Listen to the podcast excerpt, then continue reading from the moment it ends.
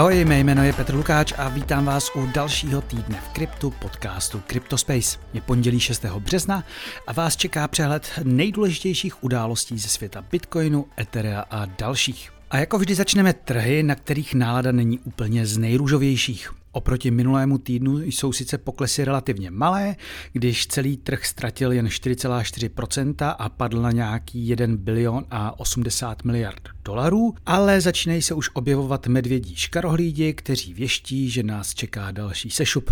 Podle jiných jsou červená čísla jen dopadem problémů banky Silvergate, ale o tom až níže. Každopádně, Bitcoin za poslední týden poklesl o nějaká 3%, když se v neděli večer prodával za $22,450 za kus a Ether ztratil jen 1,5% a stál zhruba $1,570. Z top stovky vyskočil nejvíce token protokolu Maker, který si za týden připsal krásných 37% a prodává se za $970. Loserem týdne je pak další Web3 blockchain WeMix nebo WeMix, jak chcete, ten za týden odepsal asi 16%.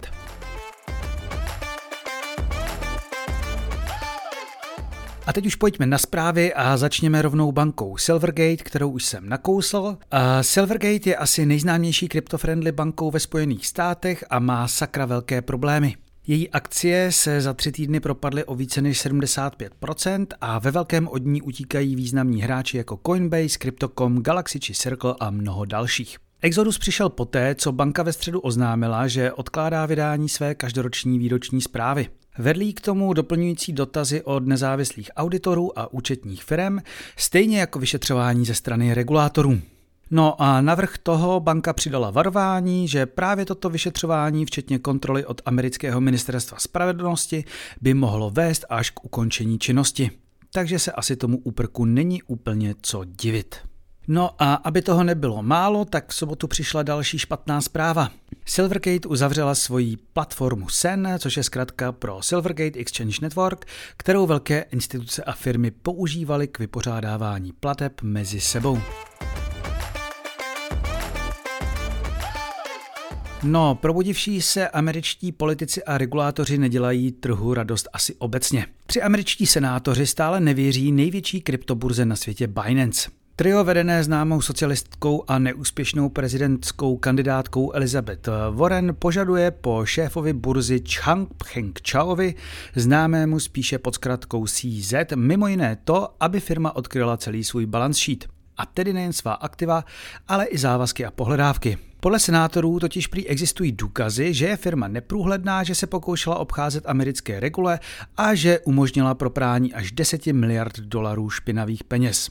Nevím tedy, kde berou důkazy na tak silná tvrzení, když druhým dechem dodávají, že mají o burze velmi málo informací. Každopádně do Binance se opřel i jeden z právníků naší oblíbené americké komise pro cenné papíry SEC.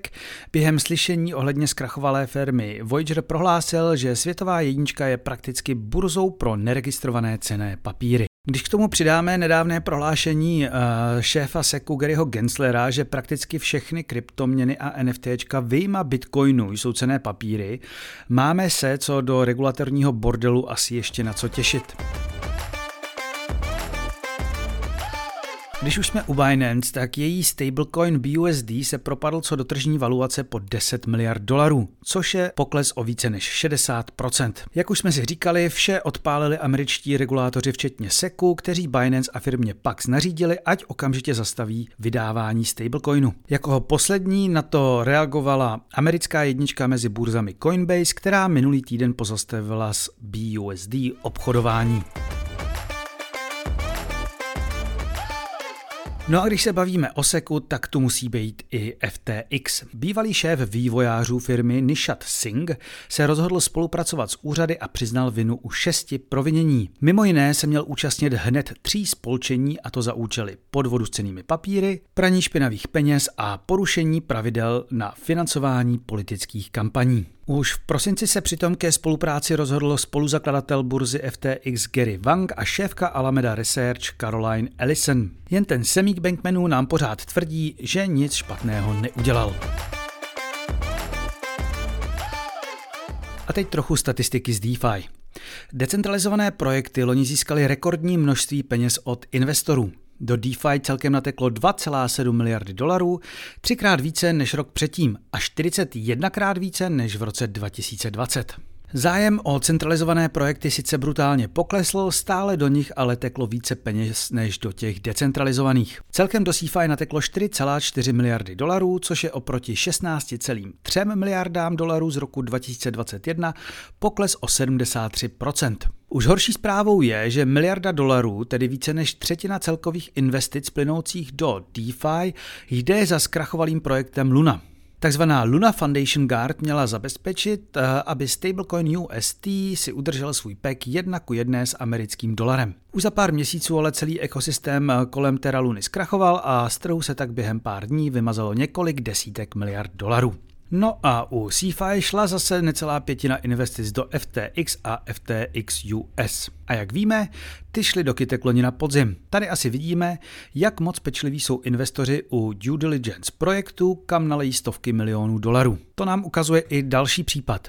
Z dokumentů zveřejněných u soudu už totiž víme, jak moc si například společnost Voyager prověřovala portfolio fondu Three Arrows Capital, než jim půjčila $654 milionů.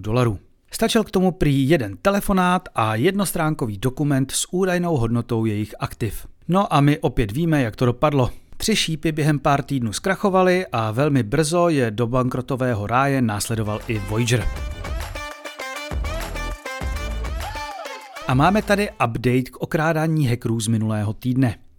Ti, co poslední díl neslyšeli, mluvíme o aplikaci Oasis, která funguje jako frontend u protokolu MakerDAO. Ukázalo se, že ve 2 takzvaných voltech tam má uložené peníze hacker, který před rokem ukradl přes $320 milionů z protokolu Wormhole. Oasis pak dostala příkaz od britského soudu, aby mu je ukradla zpátky. Úspěšně tak ještě ve spolupráci s Jump Crypto, která Wormhole vyvíjí, získala zpátky $150 milionů.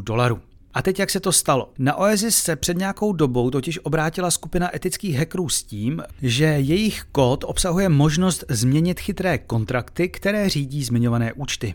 Ve zkratce, třetí strana se souhlasem multisigu Oasis může získat k těmto voltům přístup. Oasis se do toho vůbec nechtělo a nejdřív odmítla účty vybrat. Pak ale přišlo zmiňované nařízení soudu a jelikož za aplikací stojí reálná právní entita, museli se podvolit. To samozřejmě spustilo vlnu nevole. I když je asi dobré, že se část peněz ukradených hackerem vrátila, ukázalo to na další slabost některých v uvozovkách decentralizovaných protokolů. Za prvé, pokud za frontendem nebo aplikací stojí nějaká právnická či fyzická osoba, mohou na ní soudy.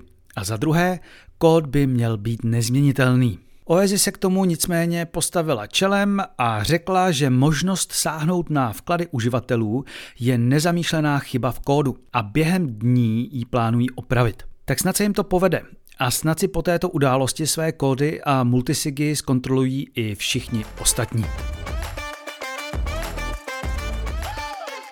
Austrálie rozjíždí pilotní program pro vlastní CBDC se zkratkou EAUD. CBDC je zkratka pro digitální měnu centrální banky. Ty, kteří o nich chtějí vědět více, odkážu na nedávný díl Cryptospace, ve kterém jsme se o nich bavili s Jaromírem Sladkovským z Raiffeisen investiční společnosti.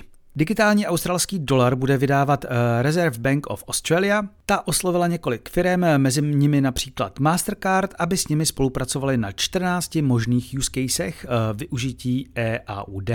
A to nejen například umožnění offline plateb, ale i tokenizaci faktur či aukce dobytka. Každopádně součástí prohlášení byla i společnost Canvas Digital, která provozuje druhou vrstvu nad Etherem. A ve spolupráci s ní chce australská banka testovat i mezinárodní platby pomocí CBDCs. Uvidíme, co na to ČNB.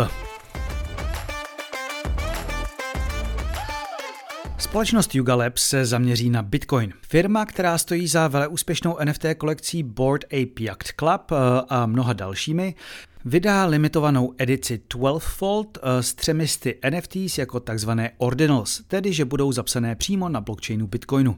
No nevím, zatím ten hype ne a ne opadnout. Liquid Staking je druhou nejpoužívanější službou v DeFi. Co je přesně Liquid Staking, chci rozebrat v následující akademii, ve zkratce vám nicméně na jedné straně umožní zastakovat méně než 32 Etherů, které jinak potřebujete pro vlastního validátora a zároveň za ně dostanete token, který můžete dále obchodovat. V projektech jako je Lido či Rocketpool je podle statistik DeFi Lama zamčených už více než 14 miliard dolarů. Jedničkou jsou stále směnárny, na kterých je zamčených přes 20 miliard dolarů. Vývojáři Ethera si na konferenci ETH Denver připravili menší překvapení. Vytvořili nový tokenový standard ERC 4337. Ten ve zkratce umožňuje tzv. Account Abstraction, což znamená, že peněženky budou moct fungovat jako chytrý kontrakt a uživatelům mimo jiné umožní například získání ztracených privátních klíčů a další. Populární investiční platforma Robinhood vypustila do světa svoji Web3 peněženku. Zatím je jen v Apple Store, ale i uživatelé Androidu by se prý měli brzy dočkat. Zatím je na ní možné obchodovat s více než 50 tokeny, mezi jinými USDC, Uni, Matic a jak jinak než Shiba. Je to self-custody wallet, takže jsou uživatelé zodpovědní za bezpečnost sami a obchodování by mělo probíhat aspoň zatím bez poplatků. A mělo by jít používat i většinu decentralizovaných aplikací. No uvidíme, jak se Robinhoodu podaří onboarding nových kryptouživatelů. Držím palec. Zatímco Robinhood si svoji peněženku klidně vydal, Uniswap hlásí problémy. Ten už má peněženku dávno hotovou, už několik měsíců prý ale bojuje s Applem, aby ji na svém App Store zveřejnil. A to přesto, že prý už opakovaně splnili všechny jejich požadavky. Nová peněženka má například umožňovat obchodování i mezi několika druhými vrstvami a to bez nutnosti měnit blockchain. A teď ze světa podcastů. Tvůrci amerického projektu Bankless, David Hoffman a Ryan Adams, rozjíždí nový venture kapitálový fond, který má investovat do rozjíždějících se Web3 projektů. Vybrat chtějí krásných 35 milionů dolarů, tedy asi 770 milionů korun. To až nový fond Cryptospace založím já, tak tam 1-0 uberu, slibuju. Jinak jejich podcast už vyrostl tak, že hýbe trhy. V pátečním roll-upu událostí minulého týdne Hoffman uvedl, že podle drbů, které slyšel, obdržela již zmiňovaná stejkovací platforma Lido dopis od SECu, který prý vyšetřuje. Firma to nicméně popřela, Hoffman vzal svoje tvrzení zpátky, ale tokeny Lida stejně spadly o 10%.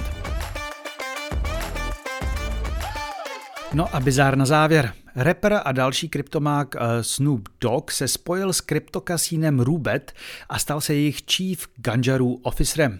Co to znamená, netuším, ale asi to bude něco s hulením.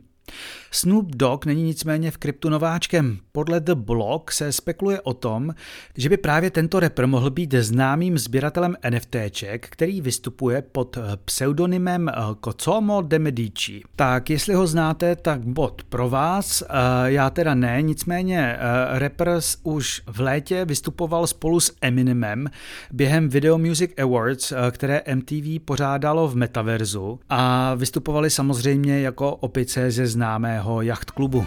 Dejte si to. Tak to je za mě pro dnešek vše. Ve středu se můžete těšit na nový rozhovor s Josefem Jelečičem, který dřív působil v Ethereum Foundation, nyní v Praze připravuje hned 2 super konference a navíc jeho projekt PON připravil paper ohledně Crypto Native Economy. Máte se na co těšit. Každopádně doufám, že se vám i tento díl Cryptospace líbil, mé jméno je Petr Lukáč a já se budu těšit zase příště. Naschledanou.